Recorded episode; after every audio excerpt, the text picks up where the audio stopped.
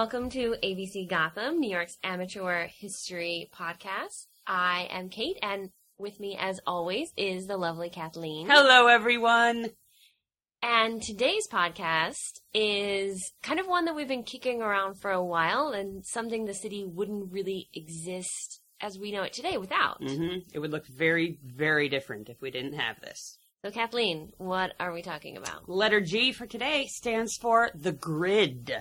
And don't just think the grid just happens in Manhattan like I did when I was doing I was doing my studying. Even though I live in Brooklyn, mm. Brooklyn's grid is a bit skewed, but, you know, we are going to give some love to the outer boroughs today and talk about how the grid affects these places. Absolutely. And the grid is obviously a fairly common layout in a lot of cities. So what we're going to do today is just open with what the grid is, what city planners are doing with the grid. What are the advantages? What are the disadvantages? Because it's so common, it's kind of hard to think about what a city would be like in any other layout. So we will tell you about some of those. Um, there's obviously advantages and disadvantages to the grid. I'd say a disadvantage is a lack of anarchy. It does it does limit our, our approach to anarchy. Yes. But an advantage that real estate developers like is that land can be subdivided and parcelated and sold and developed very quickly, very easily, and very equally. Which we'll talk about a bit more later. We have a uh, a guy who really is anti-grid until he realizes how much money he can make mm-hmm. because the grid is going through his estate. Exactly. And uh, money, money always plays big part. Definitely. Um, the grid is just streets at right angles and blocks in between them, and the size of those blocks and the width of those streets. Grids are great for pedestrians. Actually, the smaller the block, the better it is for pedestrians. It means you can do the shortest route possible. Um, the uh, the finer the grid, the more space is allocated to streets, and the less is available for development. So real estate developers are not as fond of very small blocks because you have a lot more street. Um, from the pedestrian perspective, the smaller the block is, the easier the navigation, the more direct the route. So pedestrians prefer finer grids. So another good advantage to um, having this grid is that the so-called straight-sided houses, any house at like a, with a right angle, like you have a grid here, those buildings are cheaper to build. Mm-hmm. And uh, easier to build, too. And they're easier to build. And they're the most convenient to live in. Like, mm-hmm. if you've ever seen some of these, um, there's a building down the street from where I live now in Prospect Heights that is at a really strange angle. And mm-hmm. I always just look at that building and, and I'm like, I don't really know what I'd use that room for. That's it. How do you, what, how does the furniture go? How do, how do the rugs go? And yeah. it's, these are very real concerns. And it's that much harder to build a structure like that. We're just thinking about decorating and living within it. Um, Yeah, a grid creates regular lots, well-packed sequences. It allows them to maximize the use of the land on the block. It minimizes disputes over lot boundaries. It's just a bunch of blocks. It's it's like, like Legos. But, you know, each city kind of treats the grid differently. Mm-hmm. So if you think about how Chicago versus New York mm-hmm. versus Washington, D C, which I would argue is not... Yeah, I don't know if D C's really on a grid. It has a series of grids, but it's got those crisscross diagonal streets, and uh, the diagonal diagonal streets tend to meet at these really terrifying traffic circles. I have a heart attack every time I had to drive through one of those. Um, Philadelphia has a grid, San Diego, Chicago. Boston, not so much. No, Boston, grid. I, I, I'd love to give, I want to give some love to Boston, first of all, because I, I love Boston as a city. However, when I was walking around, when my uncle was living there, walking around downtown Boston, mm. I was like, where in what world does this street make sense? Who designed this? This is insane. Yeah. I yes. mean, you know, it's Lovely just like... town. Hard to navigate. It's just like lo- parts of Lower Manhattan and the Village where mm-hmm. you're just like, why does this street co- curve? Yes. And yeah. how is there a street that's half a block long? Mm-hmm. You know, um, kind of the sim- similar idea. Exactly. Um, another important aspect of street grids and the use of just these square or rectangular blocks is the traffic flow. So with the uh, the movement of traffic, you've got either pedestrians or cars or bikes, and that's all going at right angles. This is actually really good and important as a safety feature because then you're entering the intersection. You don't have to look over your shoulder to see oncoming traffic. So if you think about driving or even walking and there's like angled intersections, somebody can't see some of the traffic that is coming to them. So a grid is actually a, a great arrangement in light of how the human body is built, of how our, our heads and our shoulders and, and our vision is. So it works. This is why you see it everywhere. Um, two very important characteristics of the grid plan make it really good for pedestrians, and that's very frequent intersections and then the right angles. So it helps orient yourself. You're able to figure out what you're looking at, where you're going. Um, you have a straight line of view down whichever street you're on. So there are some street networks from uh, that are, you know, twisty and weird, like Boston. Also, Paris is sort of like this. These are very pretty um, places to walk around, but uh, well, the source I read says can be confusing for visitors, as Kate and I just uh, demonstrated, but rarely confusing for original ha- inhabitants. It's just like the West Village or Greenwich Village. If you right. know your way around it, big deal. Well, also... Um...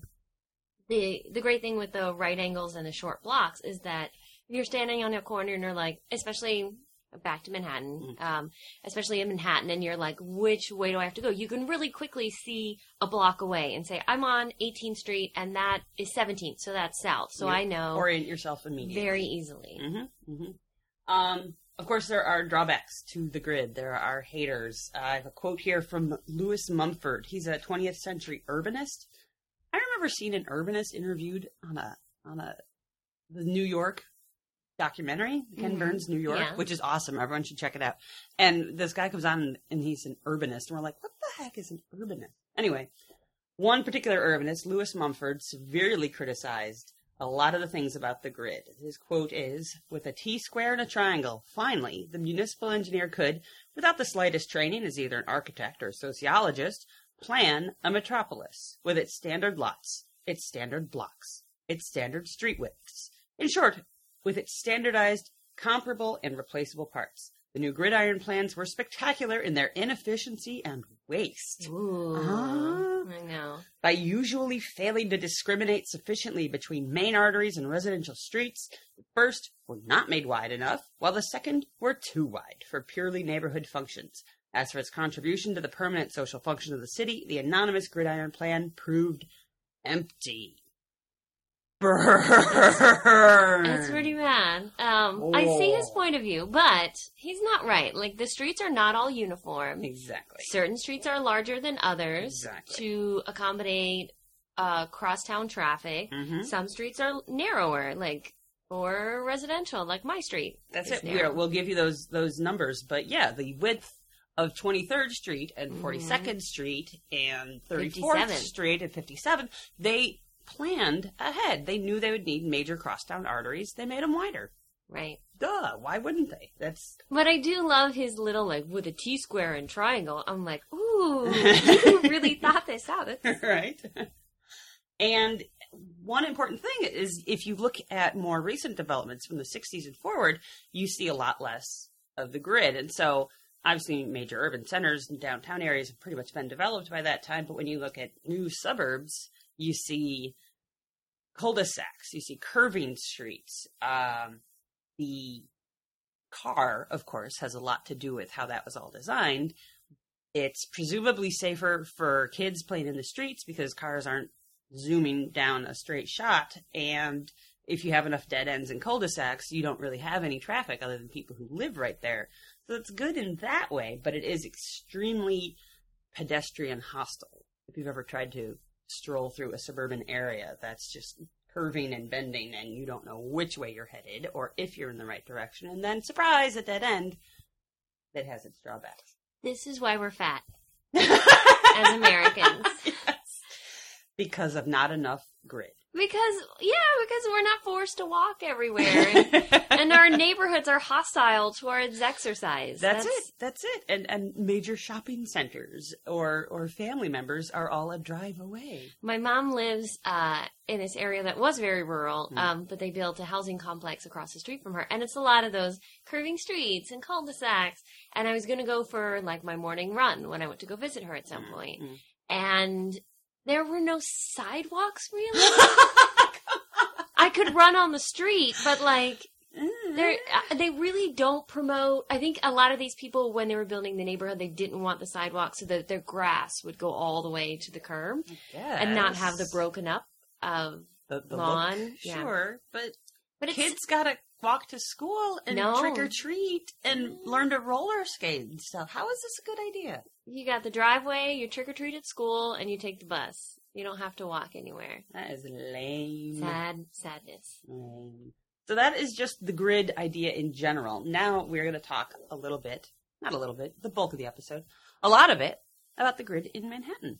So we can we can trace the grid back. So there is the famous Commissioner's Plan of eighteen eleven, uh, which is considered the single most important document in New York development. That's a hell of a statement. It is. Yeah. It is. Uh, the commission itself said that it combined beauty, order, and convenience, which it does. Mm-hmm. However, the grid goes back a little farther than that. The grid actually starts in the seventeen forties. Uh, new growth started being laid out in grids. Uh, just these twisty-turny roads weren't working so much. Those mm-hmm. were originally paths. Three areas that um, were being laid out in grids were just north of the world tr- current World Trade Center, mm-hmm. Little Italy, just north of Canal, and a group of blocks to the southeast by the East River. Mm. And it was an easier way to get around. Uh, same thing where the buildings are being built in blocks, so it's cheaper to build a square block. Mm. And the, they're just becoming more and more structured and not like the Dutch era of building in the, in New York. Was it, a, at the time, was it a concern? The ease of postal delivery, or was or are we still way before that? I think we're way before okay. that. Now, unlike a lot of cities, like we talked about Paris, we talked about Chicago, Boston to an extent, New York, Manhattan uh, can't radiate outwards. It can only go in one direction. It can only go north. So that's why the grid started being implemented, because it made a lot more sense than just having these strange streets that lead to nowhere, and then you got to connect them to something else, or you just dead-ended, and... In in New York, in Manhattan, the first streets radiated away from our favorite place, Collect Pond. Collect Pond. Yeah. Wow. Which really is amazing when you think about it being the main source of water for everyone. And that was where the state courthouse is right now? That was where Five Points, yeah, it's right? where. So eventually, as we've talked about before, it became... super polluted mm-hmm. and gets filled in, and on top of that is where they built Five Points. So in you know early days in Manhattan, the streets were just anything that got you to Collect Pond. That's why there are a lot of twisty, turny, windy roads. Once collect once it's Collect Pond is filled in, and we're starting to actually grid because it makes sense because there's not a city center anymore. As soon as the official grid, which is our Commissioner's Plan of eighteen eleven, was brought forward. We're going to go into a lot about the details about that, but there's some, like, some weird, like, you know, people love it, people hate it. Sure. Something I meant to bring up earlier is our, another one of our favorites, Boss Tweed, was uh, really good at making money on the grid. He would buy up lots as soon as they opened. He'd, like, bribe city officials to know when it was going to happen before it happened. The guy was so smart. I mean, evil, but smart. Evil, but smart. Okay, so let's go into the actual commissioner's plan. And this should should be noted that this generally refers to Manhattan north of Houston Street. There exactly. Were, you know, like, like Kate said, there were a couple of other little areas of grids, but people just built streets the way they built them until they decided they needed a plan, which was smart. They did. Uh, one thing to note also, the grid continues all the way up into the Bronx. The original plan only went up to one hundred fifty-fifth Street. Later, they extended it up, and it goes on into the Bronx. We'll be talking about the other boroughs later, but the Bronx is pretty similar in terms of numbering uh, in the in the grid plan, as is Manhattan. Uh, grids on the east and west side don't match up too well when you get very high in the northern reaches of the borough, but that's where the grid is. Right. And, you know, we said you know, there's spots of grid before eighteen, this eighteen eleven program. And it's really well, the grid that gets implemented is really great because it seamlessly blends those grids into the new grid. So it seems like the grid goes further down than it actually does. But yes, Houston is the start of our grid. And there's actually a little park that you can go to to see the, uh, what is it called? The baseline of the, like that. the baseline of the grid. It's at First, First Street, First Avenue, and Houston, and there's a little park right there, and that's officially the baseline of where the grid starts. So that gives you an idea, and then really just keeps going all the way up. Is that Peretz Square? Yes. All right. Right. So the ba- exactly the base point for the cross streets was First Street. Very short. First Street is it's not tiny. long. It's tiny. really short. It's inconspicuous. It's still there. Ran originally ran from the intersection of Avenue B and Houston to the intersection of the Bowery and Bleecker Street. Peretz Square is a small little sliver of a park where Houston Street, First Street, and First Avenue all meet. And that is the spot where it begins. Yes, yes. So, uh, they've decided that they've got to start putting some kind of uh, method to how the city is going to be built. um, around, we're going back to the commissioner's plan. Mm-hmm. So, the city itself couldn't, I feel like, get itself together well enough to do this. Right. So, in eighteen eleven, the New York State Legislature adopted a proposal for the orderly sale and development of Manhattan between, actually between, it started between fourteenth and Washington Heights. Hmm. But then, of course, like the the eventual plan was Houston. Right. Um, but they were going to start the city like a little bit higher to like, I guess, let people get used to it. But anyway. I mean, I think a lot of it had to do with people owned this land. They did, and, and they were not happy about exactly. it. Exactly. I think that's part of why that's, the state had to get involved, is there was a lot of backlash. Yes, yeah. There were a few other street layouts before the grid was adopted, but none of them were quite as well thought out, and that's kind of why they went to the New York State Legislature, because there were...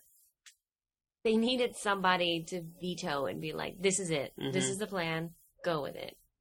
Another reason they wanted to create this grid, the grid as an idea, is so that air, supposedly so air could circulate better.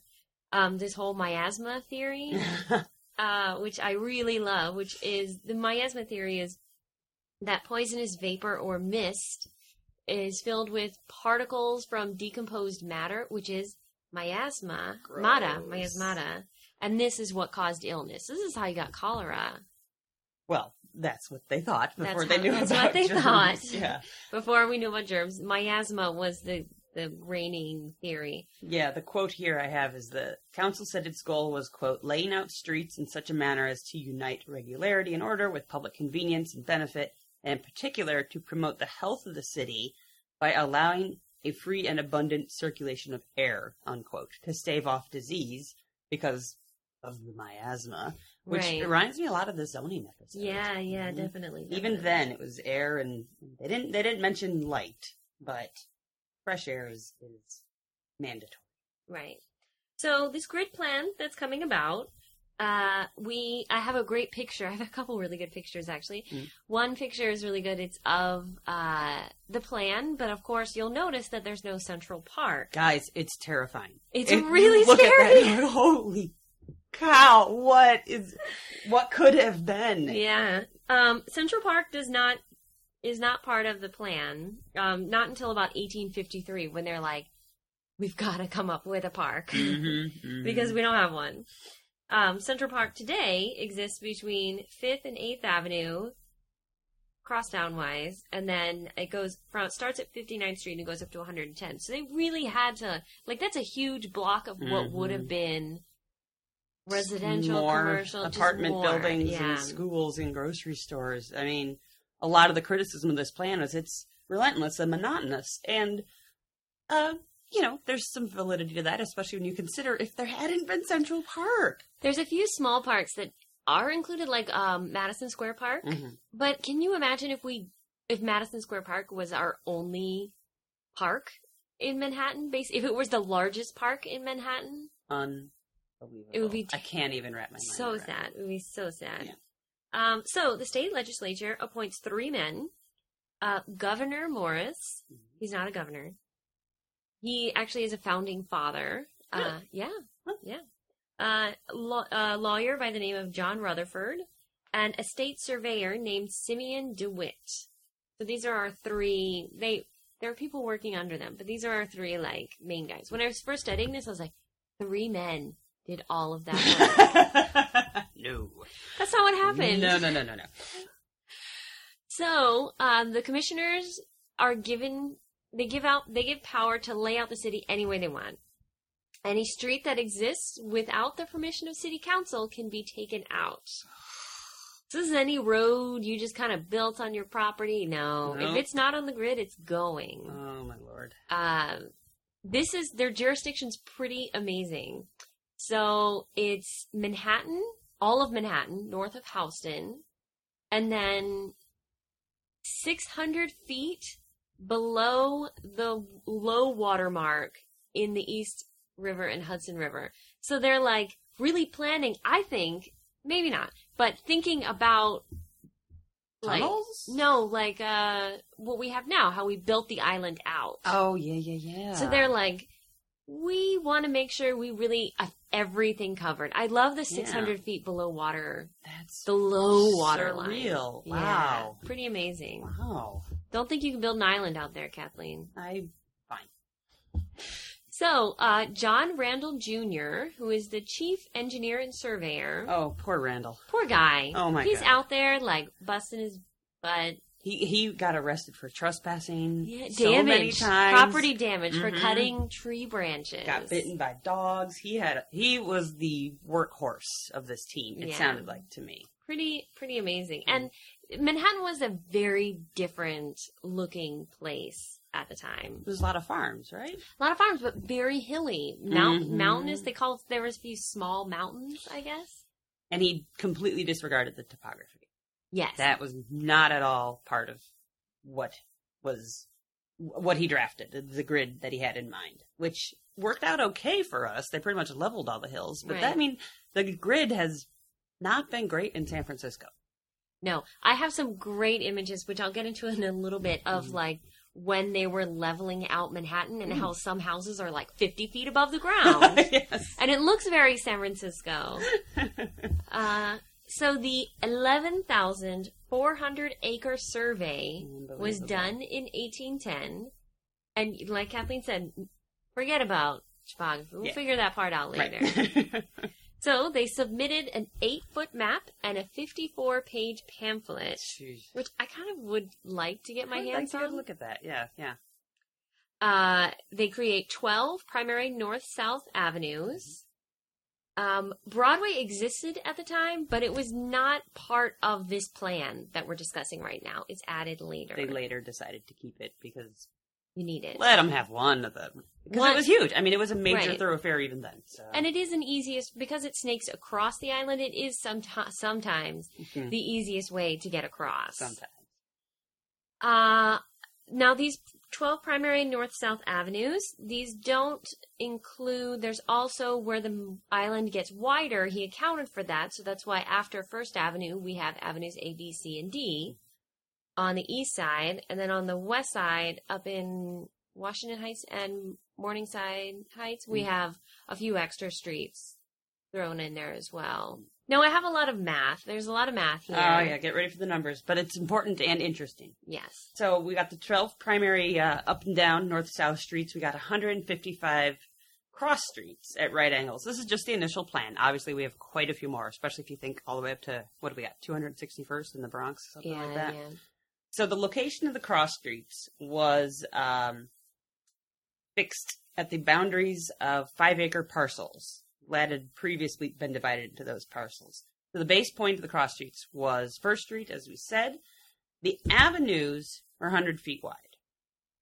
The avenues in the center of the island were separated by nine hundred twenty-two feet, but along the waterfront were slightly closer. I had no idea. I always assumed just a block going... Going east-west was yeah. a block. It was just a big block. No, some of those blocks are so much wider than mm-hmm, other blocks. Mm-hmm. So towards the middle of the island, the, the blocks are even even wider, even longer to, to walk.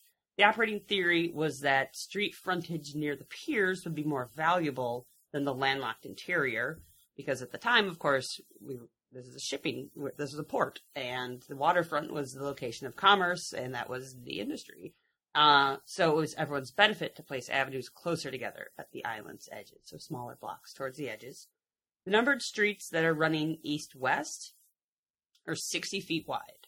So uh, about two hundred feet in between each pair of streets. So the grid is approximately two thousand long, skinny blocks that take forever to walk east-west, but you can, you know, less than a minute to walk north and south.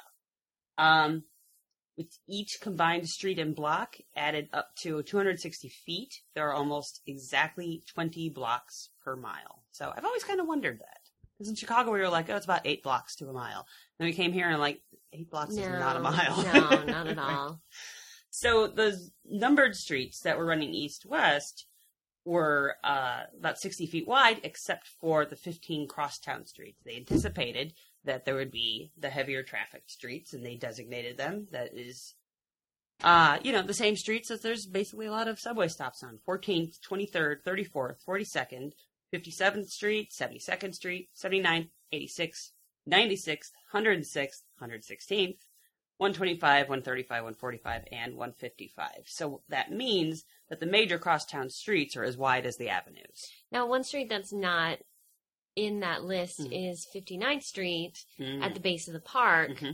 because it was the park wasn't there in the initial That's That's design. It.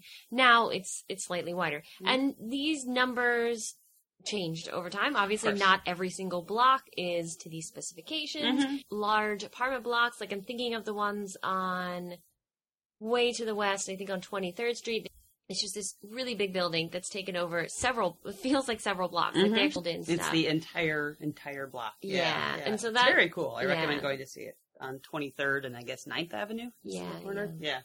And then you have some places like on the east side where you have uh, Stuytown, mm-hmm, mm-hmm. Peter Cooper, mm-hmm. where those just completely demolished blocks. They're just, and then I, I really get lost back in there. I, I went to visit a friend there one time and I had to call and say, I don't know where I am and I don't know where you are. Because, I mean, once you lose the grid, once you're just in that empty block full of buildings, then then suddenly you it's very easy to get disoriented, especially when we've learned to rely on the, on grid. the grid. Yeah, yeah. We've given you some of those numbers, and yeah, I bet you're wondering, what happened to the structures that were there mm. before the grid went down?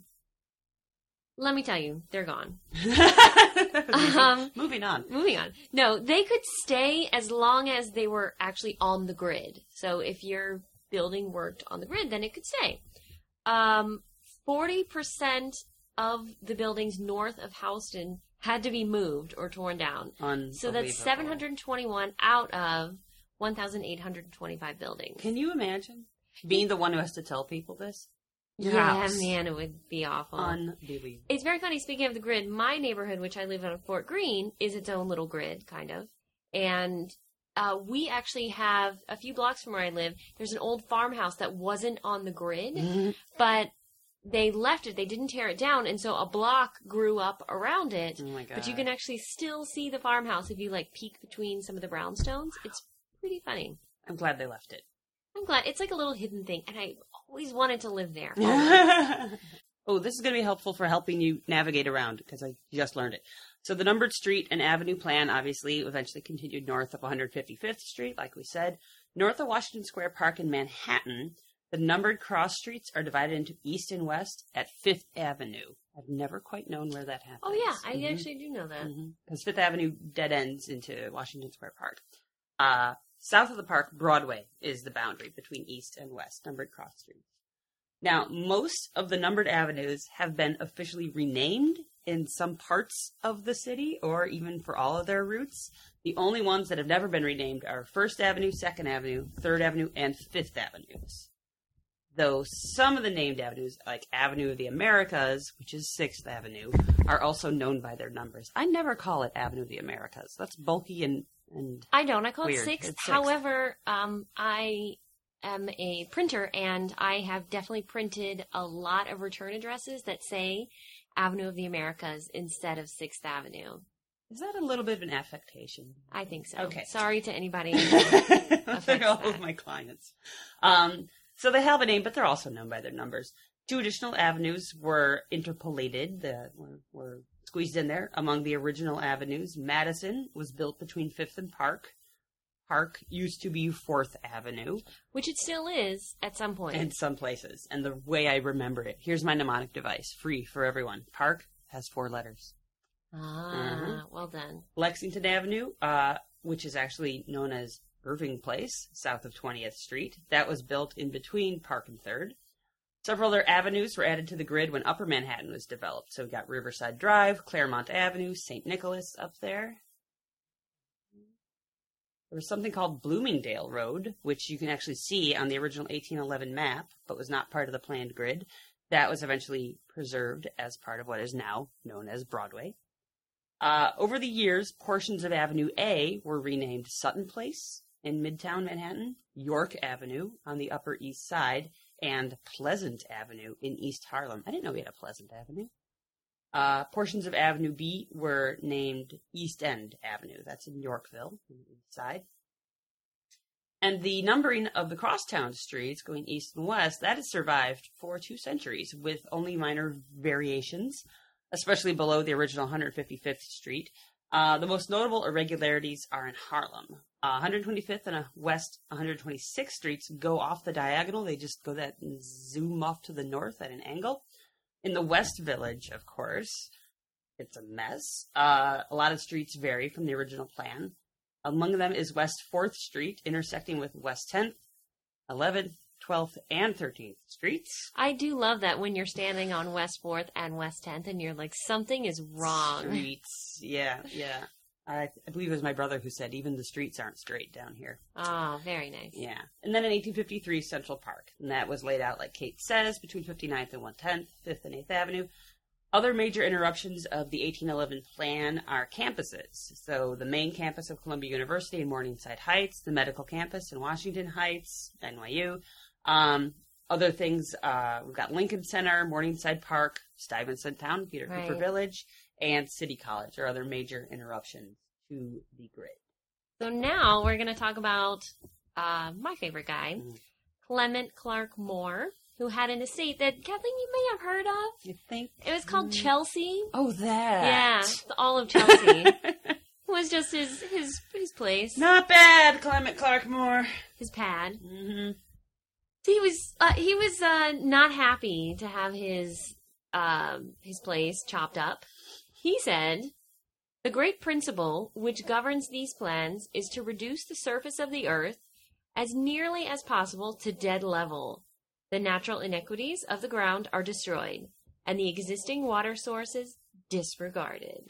Now, he's pretty pissed. He doesn't like it. However, he stops complaining so much when he makes a ton of money on subdividing his uh, estate according to the grid and just kind of selling it off in parcels. He learns He's, to love it. He's, he, he learns to stop worrying and learn to love the grid. You know, I mean, when this came along, he stood to earn a ton of money, you know? But, of course, being told that you had to sell your land, it could be less than desirable. I understand that. Yeah, my favorite part, one of his complaints of many, is since they disregarded the topography, his line is, "These are men who would have cut down the seven hills of Rome." Ooh, burn! burn. Yes, there's another uh, another writer, Thomas Janvier, Janvier, who wrote a book in Old New York. He criticized the plan as, quote, "a grind of money-making." And Henry James didn't even like it. He called it a primal topographic curse. Alexis de Tocqueville uh, believed it fostered relentless monotony. And, you know, there are parts that are kind of monotonous. Yeah, I'm not going to mention them because I don't want people to get mad. Okay. So they lay the grid down, right? And you're like, yeah, just like bulldoze those hills. It'll yeah. be cool. Honest, I like it flat. It's easier to walk around. It's easier to bike. Yeah, it's a little boring. But um, we do have some... I'm going to put this picture up. I, I really hope you look at it. It'll probably be on our Facebook page mm. um, of just this building on top of a cliff because they leveled everything else. But the house is still on the grid. Making this grid was easier on the west side, the east side than the west side mm. because the east side is much flatter and the west side, which I'm sure you'll notice, is much... Well, I'm, I'm thinking of when you get up, uptown mm. where they didn't level it off so much. Exactly. The west side's much hillier. Yeah. It's really up on cliffs. Mm. Um, when they were putting the grid down in eighteen by eighteen sixty, streetcars could only go up to eighty-fourth Street before the terrain was impassable. See? See? Yeah. Yet another reason. Yeah. Um, there were huge rock outcroppings. Think of the Ramble in Central Park. Sure. That's pretty much what it's like. Small mountains were blasted apart or cut through in order to lay the grid. Wow. Um, it, they were, they started to have problems, and I think they kind of gave up, because I've been up there, and it, it looks like they gave up. It gets hilly Is as you get farther north. The hundred-foot yeah. elevation change by the time you hit to Inwood and Morningside Heights. Mm-hmm. So not not super easy, but they made it work. I mean, they it, they they still made it passable to streetcars, is and it's still walkable and bikeable. Right. I just I get so excited when I think about what Manhattan like could have looked like, yeah. and beautiful hills, and, and but it would not be the city the city it is today. Absolutely, absolutely. And it's so much easier. I think it was a, a worthy trade, but there's really no sense in discussing it. So really quickly, before we leave Manhattan, I'll just go into the one thing left out of the grid, uh, Central Park. Just a little bit, I'm sure most of you know a, a bit about Central Park. Uh, the original plan was for seven hundred seventy-eight acres. Today we have eight hundred forty. Nice. Uh, it was, they decided we needed it because it was so overcrowded in the city. People were drawn to the few open spaces that there were, and then those were becoming crowded. So this, we really needed a large park. So in eighteen fifty-seven... Uh, a state-appointed Central Park Commission holds a contest, and another of our favorite people, Frederick Law Olmsted, mm. as well as Cav- Calvert Bow, yeah, uh, won. And so that's that was his uh, greensward Yay. plan, and that's how we have Central Park now. Thank goodness. Thank because goodness. It really is terrifying to see oh, just no. the, like, monotony. And I understand when people say the, the monotony of the mm-hmm, grid mm-hmm. and all this stuff. When you see... They're not wrong. They're not wrong. When you look at that thing with no Central Park, it's depressing. It really is. But it's, it's so much space. It's got to be subdivided somehow. So so I have information on the other boroughs, uh, not so much on the Bronx, since the Bronx is pretty much a continuation right. of Manhattan. Uh, but we'll start with Brooklyn, because we're totally biased towards Brooklyn.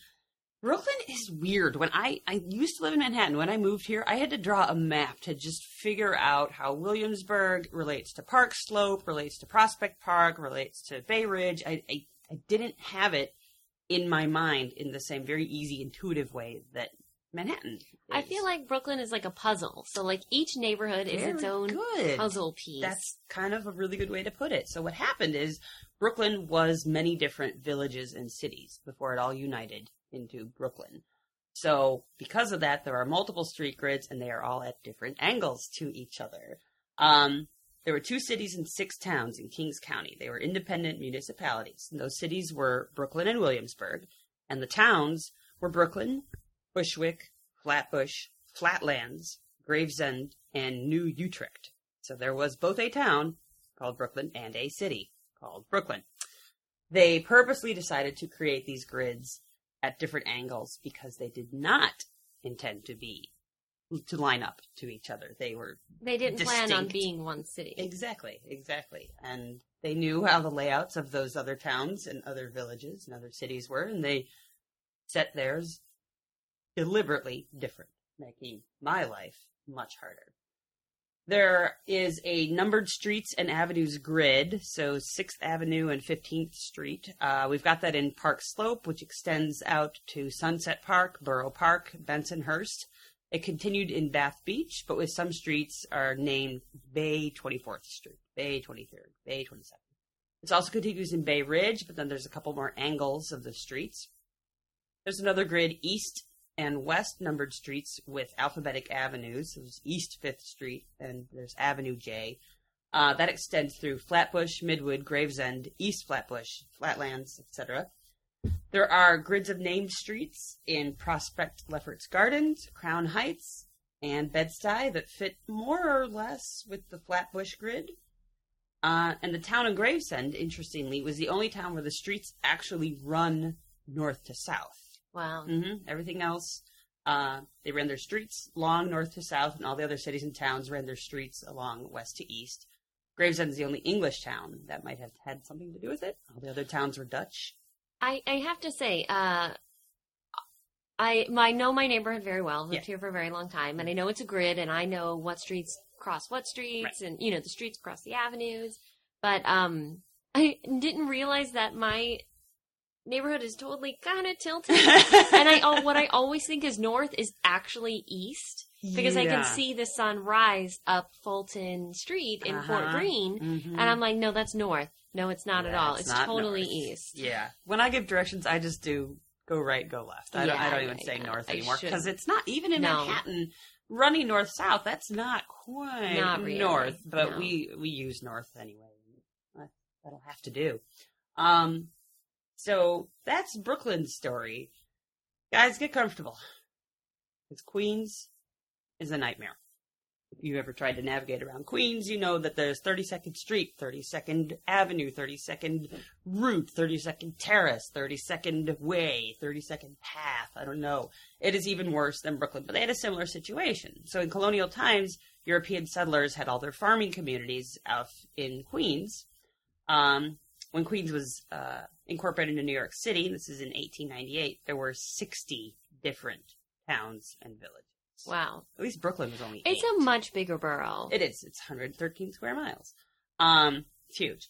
Uh, they already had streets. They already had their own names of their own streets. Unfortunately, a lot of those towns and villages had streets with the same names. Not a lot of creativity in naming the streets in Queens. Guys, come on. You could have done that better. That was a big problem for the city's emergency services and for their postal services. So they decided to unify. Uh, in nineteen eleven, Charles U. Powell, he was chief engineer of the Topographical Bureau of Queens.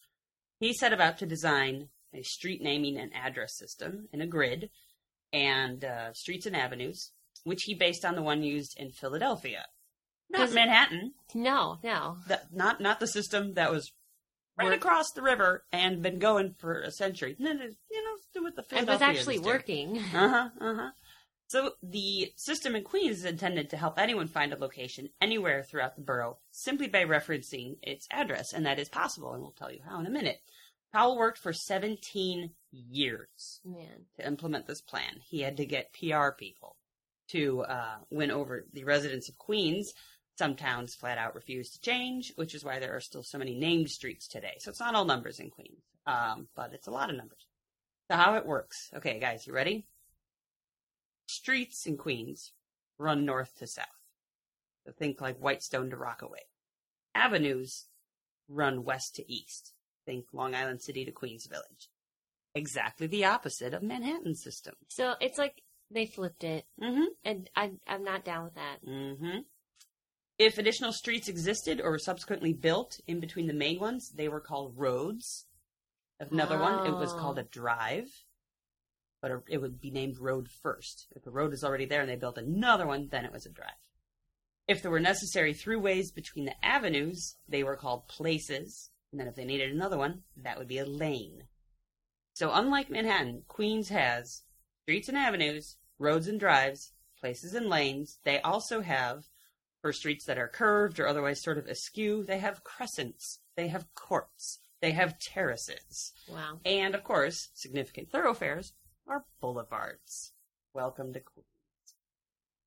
The numbering of the streets begins on the western edge of the borough and gets higher as you go east. Also the, also opposite, the opposite of Manhattan. Avenues increase in number as they go south. Also the opposite yeah. of Manhattan. So if a building is located on a high-numbered street near a high-numbered avenue, it is somewhere in southeast Queens. Say it with me, guys. Also, also the, the opposite, opposite of, of Manhattan. Manhattan. So this brings us to addresses. So there are three uh, three things in every address, three bits of information. There's two numbers that are hyphenated, and then they're followed by the street name, the street on which the building is located. The number that appears before the hyphen indicates the lower of the cross streets on the building's block. Obviously, you're, you've got a block. There's the street on the north side and the street on the south side. So this is the lower one on the building's block. The second number indicates where on the block a structure is located. The lowest number is nearest to that lowest cross street. The example they give is the yoga room. Their Astoria location is thirty-eight oh one thirty-fifth Avenue. means it's on thirty-eighth. I'm sorry, it's on thirty-fifth Avenue between thirty-eighth Street and whatever the next street is. In this case, it's Steinway. And since it's thirty-eight dash oh one, it's the first building on the block. Wow. And, and this works. I mean, once you get used to it, actually, the, the system is, is pretty clear and pretty works. Uh, of course, there's a million exceptions to the rules, and just like any other city, streets and avenues can cut off without warning. But remember this. If you're out there on the road and you've gotten off course, just hang in there for the next street or avenue. You'll find the grid again. Or just use your iPhone. That's the other way. All right, last I'm going to go a little bit into the grid and Staten Island, because everyone forgets about Staten Island, uh, and naturally Staten Island is different, very different from Queens, Brooklyn, Manhattan, and the Bronx. As we said way in the beginning, the grid is important so that you can maximize the use of the area, because uh, people are looking to parcel off the land, sell it, and develop it. These are big concerns for a very densely populated area.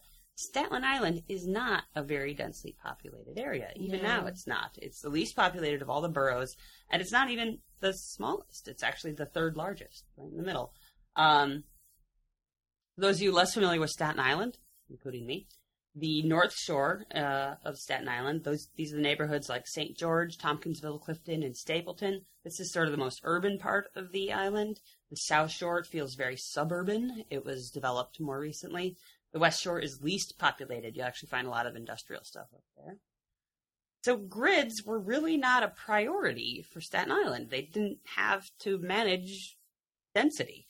Um, as a result, unlike the other four boroughs, but like many suburbs, Staten Island has no large numbered grid system. New Dorp has a grid, a few numbered streets, but they don't really intersect with any numbered avenues. There's some neighborhoods. They organize their street names alphabetically. Uh, visually, if you take a look at Google Maps, you see there's plenty of streets that are laid out that look like a grid, but they just aren't numbered or lettered like we see in the other boroughs. Uh, the grid was just the standard development, which is why you'll still see that, uh, of course, before the sixties. The Verrazano Bridge opened lots of areas of the borough to residential and commercial development, especially the central and the southern areas.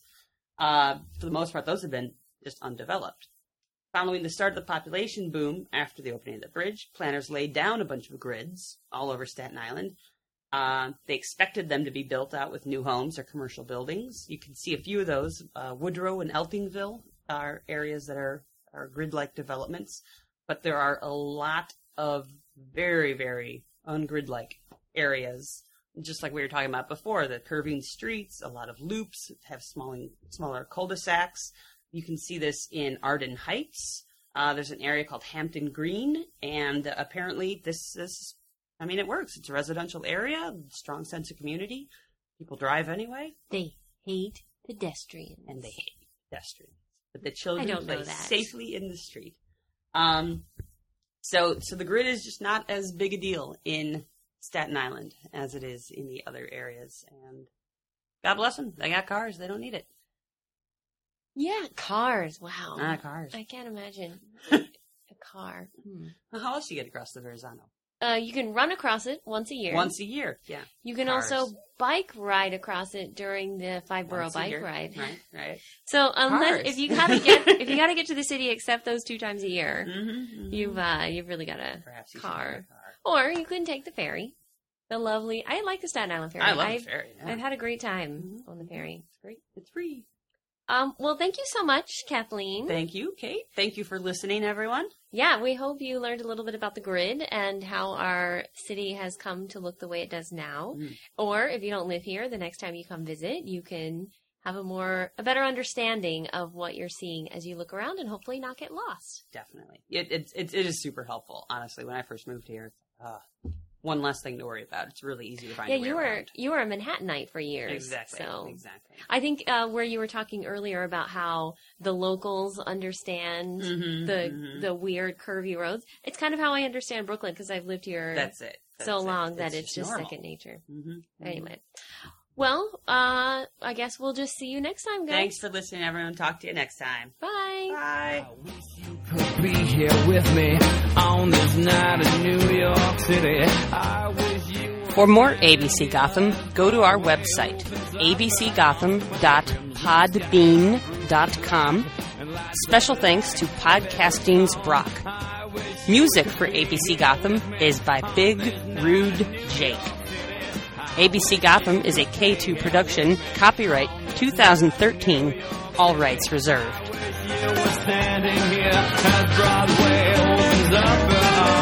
The grim skyline grows in black and lights up like a favorite song. I wish you could be here with me on this night in New York City. I wish you could be here with me on this night in New York City.